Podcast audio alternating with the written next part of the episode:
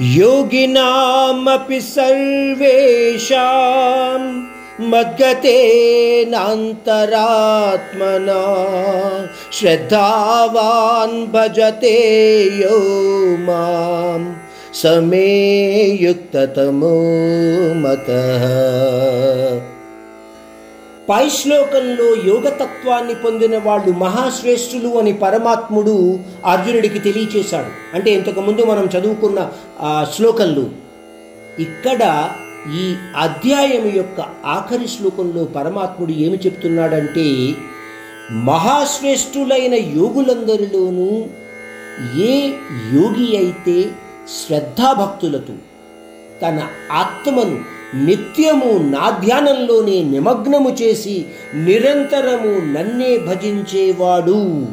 అత్యంత శ్రేష్ఠుడు మరియు నాకు అత్యంత ప్రీతిపాత్రుడునయ్యా అర్జున ఈ విషయాన్ని కూడా నువ్వు గ్రహించడానికి ప్రయత్నించు.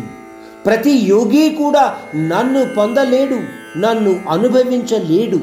మొదటి అధ్యాయాలలో కృష్ణుడు అందువల్లనే అన్నాడు అర్జున నా తత్వాన్ని అర్థం చేసుకొని నా స్మరణలోనే నిత్యము మనస్సును నిలపడానికి ప్రయత్నించటము సులభమైన పని కాదు.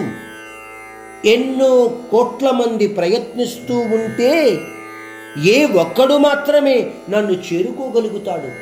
అంటే ఎందరో యోగులలో కూడా ఏ కొద్ది మంది మాత్రమే ఆ పరమాత్ముడికి ప్రీతిపాత్రులు కాగలుగుతారు.